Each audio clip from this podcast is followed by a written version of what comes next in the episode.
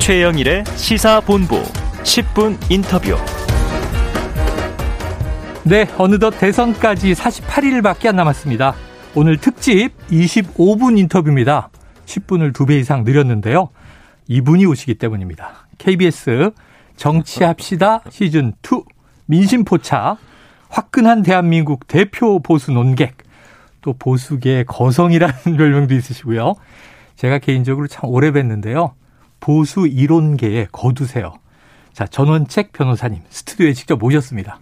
어서 오세요. 예, 안녕하세요. 이 방에 정말 오랜만에 옵니다. 예, 예. 워낙 저보다 훨씬 오래 하셨잖아요. 제가 이 방에 처음 왔을 때가 한 17, 8년 전인데 한 19년 전일 거예요. 네.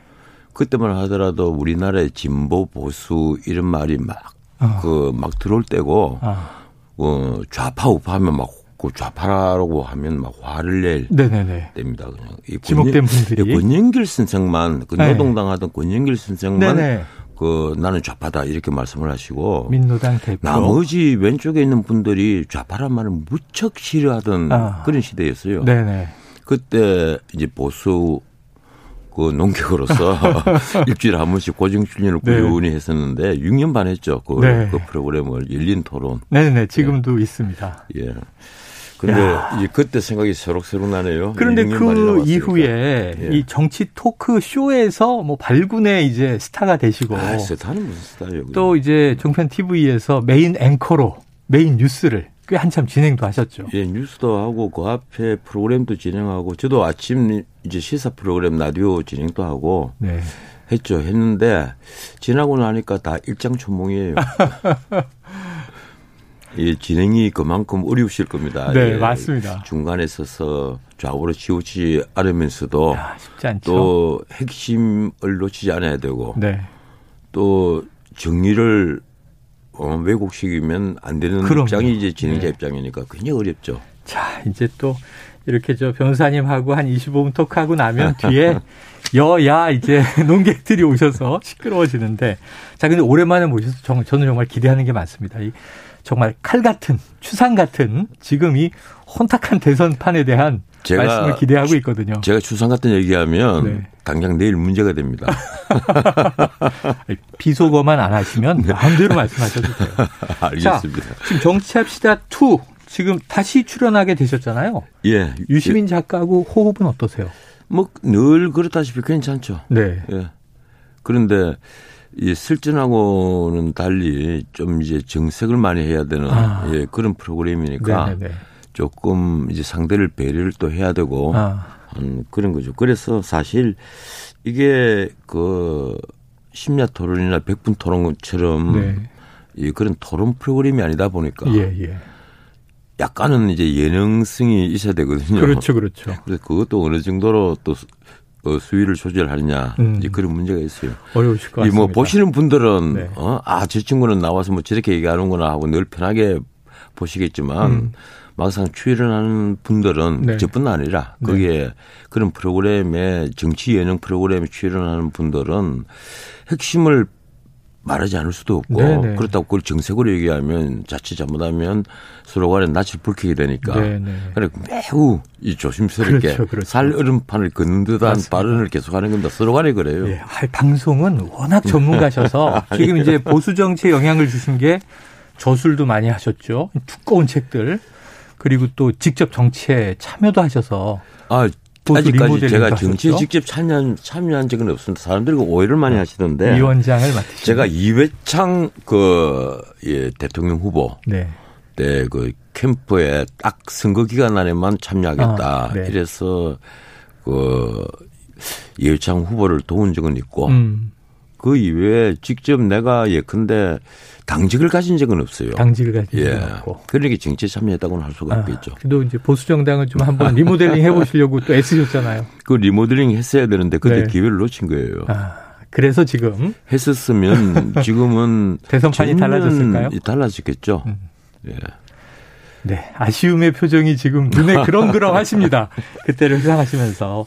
자, 이 대선 이제 48일 남다 보니까 예. 뭐 대략 한 달 반입니다.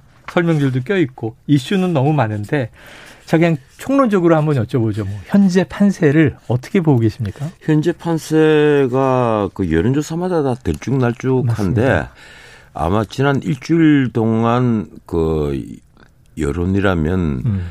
예, 윤석열 후보의 급반등, 네. 급 이 반등이라기보다는 예, 본격적인 상승세라고 봐야 되지 않을까 할 정도로 네, 네. 그냥 기술적 반등이 아니에요. 어. 옛날에 하락한 부분에 있어서 기술적 반등이 아니라 음. 예, 올라가는 게 거의 모든 여론조사에서 음. 큰 폭으로 상승하고 있거든요. 네, 네. 우리가 보통 기술적 반등이라면 하락폭의 뭐 한 3분의 1 정도로 제한이 네. 되는데 그렇지 음. 않단 말이에요. 음.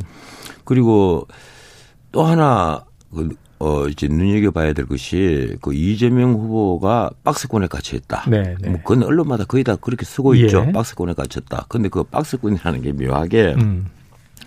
이른바 우리나라에서 그 진보 계열, 네. 이 좌파 계열 혹은 그 예컨대 친민주당 계열, 네. 뭐 지역적으로 음. 지역적으로 호남이 해당이 네. 되지 않습니까? 이제 이걸 다 보탠 숫자를 우리가 일반적으로 한 30, 한 5%에서 40% 사이로 음. 본단 말이에요. 네. 보수도 아마 그럴 거예요. 우리는 뭐 3대 3대 3 이런데 그런 게 아니고, 아니고. 보수도 가령 TK 같이 지역적으로 친, 그, 예. 예컨대 지금 국힘이죠. 네. 친 국민의힘. 보수당. 그 지역. 더하기 그 보수 네. 하면 아마 그 정도가 될 겁니다. 35에서? 예. 네. 그런데 딱 그 박스권에 가치가 있는 거예요. 어. 30 물론 40%를 넘은 지 넘은 여론조사가 한 두 번이 나왔습니다. 네네. 이재명 후보의 경우에. 음. 그런데 대부분은 38% 정도에서 네. 쭉 미끄러져 내려온 거예요. 음. 그건 그건 뭘 의미하는가 하면 자신이 어디야 될 표밖에 얻지 못한다. 딱 바꿔 말하면 이제 확장성이 없다 이거죠. 확장성이 없다. 네, 그래서 그 원인을 분석해 보면 그런 게 많아요. 네. 지금 윤석열 후보의 그 예컨대 부인 리스크 같은 걸 음. 많이 이제 걸고 있지만 결국 그 이재명 후보에 따라 붙는 리스크가 많단 말이에요. 음.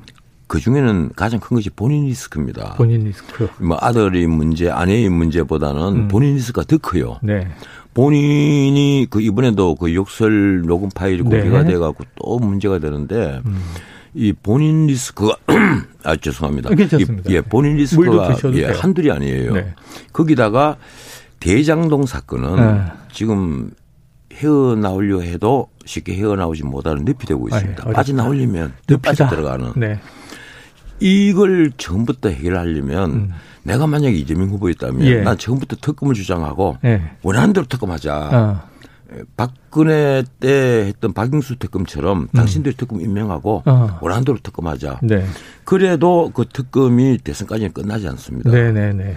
그랬으면 오히려 이재명 후보로서는 쉽게 빠져나올 수 있었을 거예요. 어. 그런데 지금 대장동 사건은 일부만 기소가 돼 가지고 일주일마다 지금 재판을 한단 말이에요. 네. 일주일마다 속보가 나오는 거예요. 맞습니다. 네. 거기다가 뭐 유한기, 김문기 또 어, 이병철, 예, 이병철 네. 이런 분들이 연관된 분들이 계속해서 이 극단적 선택을 하거나 네. 뭐 한단 말이에요. 이래서 그럴 때마다 이제 아마 그 이건 이재명 후보의 음. 표현인데 네. 이재명 후보가 그 SBS에서 그런 얘기를 했죠. 네. 미치겠다. 아. 정말로 미칠 겁니다. 답답하다. 예. 네. 어떻게 좀 올려가려고 하면 네. 올라가려고 하면 음. 대장동이 또 들어가는. 그리고 실제 이번에도 보면 또 여러 가지 문제가 나왔지 않습니까? 네. 이미 50억 클럽. 네네네. 네? 이 50억 클럽 6명에 대한 그 이제 정영학과 그 김만배의 대화가 그대로 다 나왔단 말이에요. 네. 근데 이건 뭘 의미하는가 하면 음. 예, 근데 거기에 있는 권순일 전 대법관 예. 50억 클럽의 멤버 이름에 음. 딱 박혀가 있어요. 네. 50억 주기로 했다. 그걸 누가 결정하겠어요? 음. 대중들은 그런 의문을 다 가진단 말이에요. 네. 이걸 과연 김만배가 결정할 것이냐. 어. 군순일방에 음. 그총 8번을 갔는데 네. 이 심리 기간, 전원 합의제 심리 기간 안에만 4번을 갔습니다. 어. 그럼 왜 갔겠느냐. 네 가서 한 2시간씩 머물다 남았는데 왜 갔겠느냐. 음. 그래서 재판 거래 의혹이 남았는데 음. 거기에 대해서 검찰도 수사를 좀 제대로 안 한단 말이에요. 네. 이 50억 클럽 이름이 딱 들어갔으면 적어도 음. 이게 만약에 이 선진 민주정에서 이런 일이 벌어졌다고 생각을 한번 해보세요. 어떤 음. 일이 벌어졌겠어요. 음. 이건 지금 상상만 해도 끔찍한 문제입니다. 네. 재판 거래는 대장동 사건과는 또 다른 문제예요. 음. 이건 문자 그대로 상권 분립을 흔들고 국기를 흔들고 사법부의 군이 이 민주주의를 지키는 최종적인 보루인 사법부의 권위를 흔들어 버리는 대사건이에요. 음. 나는 광복 후 최대 음. 정말 끔찍한 사건 음. 있어서는 안 되는 결코 우리가 그런 의혹이 있다는 것만으로도 네. 대부분은 정말 어. 자체 조사를 하고 사법 비리다. 예. 뭐 이거 엄청난 사건입니다. 그런데도 예. 이걸 그냥 다들 감추고 듣고 지금 넘어가고 있는 중이란 음. 말이에요. 그런데 이런 것이 듣고 넘어간다고 해서 그러면 대중의 뇌리에서 사라지느냐? 네. 사라지지 않습니다. 사람들은 그게 머릿속에 다 박혀가 있단 말이에요. 네. 그래서 아 이재명을 살린 재판 음. 군수들이 끼어 들어가 있다. 이런 의혹이 계속 어. 따라붙으니까 이재명 후보로서는 이 38% 선을 뛰어넘지를 못하는 거예요. 알겠습니다. 제가 보기에는 그래요. 네. 박스권에 갇혀 있는. 예, 이유. 자 이재명 후보가 박스권에 갇혀 있는 이유 30% 후반대를 돌파해서 40% 이상 그 중도 확장성을 보이지 못하는 이유. 제가 거기에 또 하나만 네. 더 덧붙일게요. 이재명 후보가 지금까지 그 캠페인 과정에서 음. 이제 캠페인 과정을 벌써 남은 기간보다 한두 배를 더 지나왔습니다. 그렇죠. 그런데 그동안에 그 수많은 공약을 내놓고 뭐 소확행 음. 공약부터 수많은 공약을 내놓고 그리고 나름대로는 자기도 이 성장주의자다. 음. 뭐 박정희 그 모델까지 끌고 하지 않습니까? 예. 그런데 왜 대중 신뢰를 하지 않겠습니까? 자기는 경제 대통령이 되겠다고 하는데 음. 왜 대중이 그걸 믿지 않는가 하면 말을 너무 많이 바꾸는 거예요. 음. 말을 너무 많이 바꿔요. 말 바꾸기다. 재난 지원금 문제만 하더라도 네네. 아, 뭐, 어, 전 국민에게 100만 원씩 주겠다 하다가 예. 어떻게 한다 하다가 뭐 이번에도 마찬가지입니다. 음. 어, 이 30조 추경을 해야 된다고 하다가 이틀 만에 또 말을 바꿨단 말이에요. 음. 그리고 가령 그 기본 소득이니 기본 어, 주택이니 이런 걸 다 떠나서 거기에 대한 그 이론적 뒷받침이 안 돼요. 네. 가령 기본 소득만 하더라도 처음에는 국토 보유세 얘기하다가 음. 그것이 그 토지 이익 배당제입니까? 네. 이런 식으로 또 말이 바뀌어요. 네. 그걸 안 하겠다고 하다 또 말이 바뀐단 말이에요. 이러니까 아 저분은 어, 말을 너무 많이 바꾼다. 음. 근데 존경하는 박근혜 대통령 이러다가 내가 존경한다고 하니까 진짜 존경한 줄 알더라. 그런 얘기가 있었죠. 이게 전 네. 국민에게 패리대가 되어버리는 거예요. 어. 본인 스스로 최대 악재를 만들어낸 겁니다. 아, 스스로. 예, 이재명 후보가 이제 무슨 말을 하더라도 아, 저 양반 말은 네네. 언제 또 네. 바뀔지 모른다. 자기 이익을 위해서는 언제든지 말을 바꿀 수 있는 사람이다. 네. 이렇게 돼버리는 거예요. 알겠습니다. 추가까지 해주셨어요. 대장동 의혹이 제일 크다. 초기부터 특검을 주장했어야 하지 않느냐. 자, 그런데 이제 그 뭐 상대가 있는 게임이니까 말이죠. 이 대선이. 지금 양자 구도가 되느냐, 혹시 삼자 구도가 되느냐 지금 지켜보는 입장인데 지지율 분석은 어우 저 변호사님 말씀 들으면서 끄떡끄떡 하게 되는데 그럼 이제 윤석열 후보 쪽으로 넘어가 보면 각 후보가 지금 다 초유의 영선 대선 본선 후보들이고요. 그런데다가 또 양쪽 다 리스크가 있습니다. 그렇죠. 장단점도 있고. 그럼 이재명 후보의 제일 큰 리스크는 지금 대장동이고 스스로 말을 바꾸면서 리스크를 스스로 만들어냈다 했는데 같은 이제 분석력으로 윤석열 후보를 딱 보실 때는 주로 어떤 장단점을 가지고 있을까요? 윤석열 후보가 그 이른바 보수 쪽에 네. 예, 보수 뭐 혹은 자유우파라고 얘기합시다. 뭐 음. 뭐 흔히들 그렇게들 얘기를 하니까 네. 그 거기에 그 지금 대표 주자가 되지 않습니까? 네, 그렇죠. 사실은 저는 처음부터 윤석열 후보를 좋아하지 않았습니다. 네네네. 네, 왜 네. 그런가 하면 음. 윤석열 후보는 박영수 특검의 수사팀장이었고 그렇죠. 이 문재인 대통령이 스스로 얘기를 했다시피 음. 박근혜 대통령과 이른바 음. 이 적폐 세력이라고 불리는 음. 그 이 청산 대상의 네. 사람들을 재판으로 막 붙여놓고 네. 공소 유지를 위해서 네. 서울중앙지검장에 임명한다. 네. 이 다섯 개급 특진됐다고 신문에 대시 특필되지 않습니까? 네. 그러고 나서 그때부터 검찰총장 영순이라고 그랬습니다. 네. 문무일 검찰총장 다음은 무조건 네. 윤석열이다. 네. 그렇게 됐죠. 이 윤석열 그 검찰총장 청문회 때를 우리가 되돌려 보면 네. 그때 야당은 심각하게 반대를 하고 정반대 입장 아닙니까? 예. 정반대. 민주당은 그걸 옹호한다고 네네네. 예. 뭐 정신 못 차릴 정도로 훌륭한 인물이다. 예. 그렇죠. 그런데 그게 이제 그 조국 사태를 이제 기점으로 해서 네. 그문 대통령과 각을 세우기 시작하면서 음. 점점 대권 후보로 부상이 되, 네, 고 그랬죠. 결국은 그 야당의 대권 후보가 됐단 말이에요. 예. 이 과정에서 이 보수 후보 보수 우파들이 음. 지켜보기에는 아마 착잡아했을 겁니다. 네, 네. 박근혜 대통령에 대해서 지지를 했든 안 했든 간에 네, 네, 네. 보수 우파 입장에서는 보수를 괴멸시킨 분 아니냐. 음. 지면 다들 이렇게 생각한 거예요. 네, 그런 인물이. 그래서 가장 의심을 했던 것이 바로 내공부죠. 네. 그분 아마 검사 생활만 26년 했으니까 내공이 아마 없을 아, 것이다. 정치를 알겠느냐. 그리고 실현을 많이 했단 예. 말이에요. 이게 여의도 이른바 여의도 문법에 익숙하지 못한 데다가 맞아요, 맞아요. 가령 두루두루 예 살펴보는 음. 특히 경제 문제라든가 외교 안보 문제에 있어서 네네. 어떤 뭐 경험을 한계가 있겠죠. 네. 이 실현을 많이 하는 거예요. 음. 가령 뭐 120시간 노동, 시간 내 문제부터 시작해서 네. 이 내가 어 국민의 힘을 그 부득이 선택했다는 순천에서의 발언까지 네. 그런데 조금씩 조금씩 나아졌습니다. 나아졌다. 예, 예. 근데 네. 이렇습니다. 내가 그 나는 가령 오늘 이 자리에서 우파를 옹호하기 위해서 나오다기보다 네. 좀 객관적인 시각을 예, 말씀드리고 예. 싶은데 네, 윤석열 후보에게 정말 놀랐던 게 어. 사실은 지난 그 승동구에 있었던 예, 신년 기자회견. 네네네. 있었죠. 신년 예. 기자회견이었어요. 폐공장을 예, 그 카페로 그 기자회견에서 음. 했던 말이 참 재미있어요. 네. 잠재 성장률을 2%에서 4%로 두 배로 올리겠다. 어. 어? 이 양반 봐라 내가. 어. 이 무슨 아, 변호사님도 경제 통이시잖아요. 예. 우리 잠재 성장률이 음. OECD에서 얘기를 하기는 2030년까지 네. 그래 앞으로 향후 9년 뒤입니다. 2020년부터 2030년까지 1.9% 정도밖에 예. 안될 것이다. 평균, 연평균. 왜 그런가 하면 아이를 적혀놨잖아요. 네. 이러니까 노동 인구가 점점 줄어들죠. 말이에요. 거기다가 생산성이 우리나라가 참 많이 떨어져요. 네. 이건 옛날부터 취약점입니다. 음. 만약에 생산성이 높았다면 우리가 더 발전했겠죠. 네. 그 낮은 생산성에다가 이 노동 생산 인구가 적고 음. 여러 가지 그리고 그 가령 노동 경직성 문제. 네. 이건 세계에서 1등입니다. 음. 노동 유연성은 OECD에서 보면 거의 꼴찌예요. 낮고. 꼴찌 수준이란 말이에요. 네. 이러니까 일자리가 만들어져요. 음.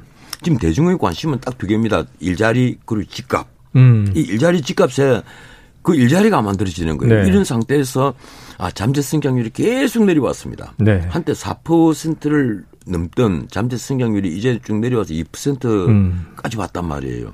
그래서 일부 경제학자들은 그 우리 잠재 성장률이 아마 2, 3년 뒤에는 1% 초반대로 떨어질 거다. 네. 이 걱정까지 하는데 예. 아, 윤석열 후보가 그걸 거론을 하는 거예요. 그런데 다만 하나 아쉬운 게 이 잠재 성장률을 높인다. 여기에 대한 어떤 그 세부적인 대책을 말씀을 못한 겁니다. 음, 음. 예, 근데 우리 생산성을 어떻게 높이겠다라든가 높이겠다. 어떻게 생산 인구를 늘리겠다라든가 음. 어떻게 그 하겠다라든가 그럼 현재 음. 상황에서 방법 딱 하나입니다. 네. 노동 계획이거든요. 아. 노동 계획을 해야 되는데 노동 계획을 해서 노동 유연성을 높이는 게 음. 제일 지름길인데 음. 이 얘기를 음. 감히 못하는 거예요. 네네. 왜냐하면 노조도 생각해야 되고 그렇죠. 지금 우리 그 이른바 민노총과 한국노총이 네. 전체 노동자의 한 10%밖에 음. 그 대비를 못합니다. 대기업 노조다. 그런데도 이 노조를 상대로 함부로 말을 못하고 네네. 있다. 그동안의 실언을 또 얻어맞았던 것도 좀 작용을 했을지 모르죠. 그런데 저로서는 음. 만약에 제가 윤석열 후보의 입장이었다면 음. 난 얘기를 했을 겁니다. 난 마크롱처럼 네. 난 노동계획부터 하겠다. 그 하지 않고는. 후보 책사를 하셨어야죠. 아니 그리기에는 제가 지금. 조금 거리가 멉니다. 아, 지금 이 이야기들을 캠프에서 해 주셨더라면 무속 논란 대신에 얼마나 주옥 같은 얘기가 나왔을까? 했다 해도 먹히 들지 네. 않겠죠. 물 한잔 드세요. 예, 왜 먹히 들지 않는가 하면요. 네. 지금 캠프는 좀 낮지만 음. 작년 말까지만 하더라도 네네. 네. 이 캠프는 이른바 이게 옛날부터 유력 대선 후보에게는 예. 이렇습니다. 언론인 500명, 음. 법조인 500명, 음. 그리고 교수 2,000명. 아. 그래서 3천 명이 몰리더래요. 네네네. 지금은 더 하죠. 더 하다. 지금은 변호사 숫자도 엄청 늘었으니까 예. 엄청나게 몰려들죠. 네. 근데 오는 사람들마다 전부 다 노트 하나씩 다 들고 와요. 네. 뭔가 후보에게 보여야 되니까 네. 나 이런 사람이니까 한 자리 음. 주십시오. 음. 근데 그게 좀 더 엉터리입니다. 아. 그런 사람이 많은 캠프는 반드시 망합니다. 음. 제가 장담을 하는데 그리고 당선되더라도 후유증이 있어요. 네, 네. 그게 역대 정부가 우리 문민 정부들이 왜 실패했는가 하면 음. 캠프 때부터 실패했기 때문에. 캠프 때부터. 예. 그런 이념과 정책으로 전부 다 뭉친 것이 아니라 음. 그냥 용공행상이라고 예, 하죠. 입신양명하기 위해서 네. 찾아오는 사람들 다 끌어모아놨단 말이에요. 이러니까 당선된 뒤에 후유증이 네. 많고 그 정부가 음. 망할 수밖에 없는 거예요. 음. 자, 말씀하신 대로 뭐 지난해로 떠올려 보면 그때 이미 그 거센 소리들이 뭐 파리 때 하이에나, 자리사냥꾼 이런 얘기가 나온 게 그는 어느 캠프나 마찬가지입니다. 지금 말씀 예. 일맥상통하는 거. 제 청취자분들이 너무 반가워하고 계세요. 7080님, 전원책 변호사님 반갑습니다. 정치합시다 2에서 유시민 작가와의 티키타카 너무 재밌습니다. 또 7979님은 반론 요청을 하셔요. 마치 재판 거래가 확정된 것처럼 말씀하시는데 해명이 필요하지 않을까요? 아니 내가 아까 재판거래 의혹만으로 네, 의혹, 이렇게 얘기를 한 겁니다. 의혹만으로도 예, 누구나 예, 그 네, 정도면 네. 의혹을 가져야 된단 말이에요. 자, 이렇게 반론을 주셨어요. 지금 팩트로 뭐 확인된 건 아니지만 그런 의혹은 많이 제기되고 있죠. 자, 1457님은요. 전원책 변호사님, 제가 피디님한테 말씀 한번 잘 드려보겠습니다. 고정 출연하실래요? 아유, 저도 바라는 바입니다. 근데 아까 이 방송 막 시작 전에 전 변호사님께서 저를 굉장히 이제 방송 초반부터 이뻐라 하시면서 이게 최공, 최공 하고 불러주시거든요. 오셔서 하신 말씀이 있어요. 최공이 부르면 내가 달려오리다. 네, 자주 모시도록 하겠습니다. 자, 시간 다 됐는데 끝으로 이거 하나 여쭤볼게요. 지금 이제 굉장히 본질적인 문제를 쭉 짚어주셨는데 지금은 또 이 꼬리가 몸통을 흔드는 현상이 많습니다. 이 저 윤석열 후보 관련해서 무속 논란은 어떻게 보세요? 무속 논란도 그렇고 네. 예 가령 그이 김건희 그 네. 그 부인 김건희 예, 씨에 예. 관련돼서 녹음 파일 네. 그게 또 그 문제가 됐지 않습니까? 네, 이번 일요일에 한 번 또 나온다고 하죠. 이제 대선 40일 남았습니다. 네. 42일 남았는데 지금요. 음. 우리 하나만 딱 얘기할게요. 네. 역대 대통령 그 당선되신 분도 그렇고 음. 심지어 부모 묘까지 옮겼습니다. 네, 네, 네, 네. 이사도 하고. 예, 난 정말 그, 그 점은 이해를 못했어요. 어. 가령 우리가 그 토속 신앙, 네. 토속 신앙은 나는 그렇게 무시 안 해요. 어, 풍수나. 예, 아, 뭐 그럴 수 역술. 있는 거예요. 그런데 어떻게 아무리 대통령이 당선되고 싶어도 부모 묘까지 이작을 음, 할 정도로 음. 그렇게 그 거기 몰입을 하느냐. 네, 네. 나는 예컨대 그 각 후보 캠프에 가보면 각 종교 담당이 다 있습니다. 네. 예, 무슨 뭐 임명장을 수천 장, 수만 장을 다 발행을 하니까 음. 보면 뭐 불교 담당 무슨 위원, 뭐 무슨 위원장, 그다음에 기독교 담당, 뭐 그렇죠. 뭐 가톨릭 담당, 예. 뭐 기타 종교 담당, 어. 토속 종교 담당, 뭐 네. 온갖 게 다 있어요. 예. 그런데 그런 걸 일일이 다 따져서 시비를 걸면요. 음. 예, 끝도 한도 없습니다. 아. 난 그런 것보다는 이제 40일 남았으니까 네. 나는 우리 후보들이 좀 큰 걸 가지고나 좀 얘기를 했으면 좋겠어요. 예. 예. 근데 예. 우리가 북한이 지금 올해 들어와서 미사일을 벌써 네 번을 네, 쐈습니다. 맞습니다. 그런데 우리 정부는 NSC는 강한 유감. 네, 강한 그리고 유감. 제일 마지막에는 매우 유감 이랬어요. 매우 유감. 처음에는 네. 우려한다. 예. 그리고 강한 유감. 세 번째도 강한 유감. 매우 네 유감. 네 번째는 매우 유감. 네. 뭐 강한 유감이나 매우 유감이나 네, 뭐가 다른가? 음. 이거요. 안보에 대해서 제대로 토론하면 없습니다. 후보 간에. 네, 네. 물론 앞으로 이제 TV 토론이 있으면 안보에 대해서도 나오겠지만 뭐 그렇게 진지한 게 나오고 있어. 오히려 지금 대중의 관심은 뭐 다른데 소확행 네. 공약 이런데 가까 있는 것 같는데 사실은 그렇지 않거든요. 네. 근본적으로 내가 저 후보를 믿고 지지하겠다. 음. 우리 공동체를 원인을 맡겨야 되겠다고 네. 하려면 외교 안보 특히 그다음 경제 문제. 네. 우리 경제가 어떻게 성장을 하겠다라든가 일자리를 어떻게 만들겠다든가 뜬구름 공약은 음. 하면 손해입니다. 네. 난 그래서 이재명 후보가 오 공약을 냈잖아요. 예, 그랬죠. 난참 정말 네. 갑자기 G5 얘기를 하는데 네. 제가 옛날에 2032라는 잡지를 만들어낼 때 음. 계산을 하니까 2032년까지, 어. 2032년까지 우리가 G7에 들어갈 수 있겠다. 어. 확실하게. 네. 그러려면 우리가 1인당 국민소득이 5만 불이 돼야 된다. 네. 그래서 계산을 쭉 해보니까 어. 이렇게 노동 경제성 네. 이렇게 네. 해소를 하고 언제부터 어떻게 하고 하는 프로그램이 딱 짜져요. 어. 그런데 이미 그러고도 세월이 10년이 지나버렸습니다. 네. 그래서 지금 G5 얘기를 하는 것은요. 아. 이제 뜬구름 잡는 공약으로 국민들에게 볼수 예. 있다. 알겠습니다. 그래서 그런 오 공약보다는 네. 오히려 실현 가능성이 있는 네. 그런 경제 토론을 음, 됐으면 좋지 않겠느냐. 경제 토론 또 그런 게 지금 필요하다. 토론 필요하다. 알겠습니다. 예. 자, KBS 정치합시다. two 민심 포차에서 또 화끈한 대한민국 대표 보수 논객 전원책 변호사님 활약을 기대하면서 오늘 시간이 너무 아쉽습니다. 한 3분 초과했는데도 모자라네요. 자, 다음에 또 모실 것을 기대하면서 보내드리겠습니다. 말씀 고맙습니다. 예, 고맙습니다. 예. 미안합니다. 아유, 오버해서. 별 예. 말씀을요. 지금 대한민국 대표 보수 농객 거성 전원책 변호사였습니다.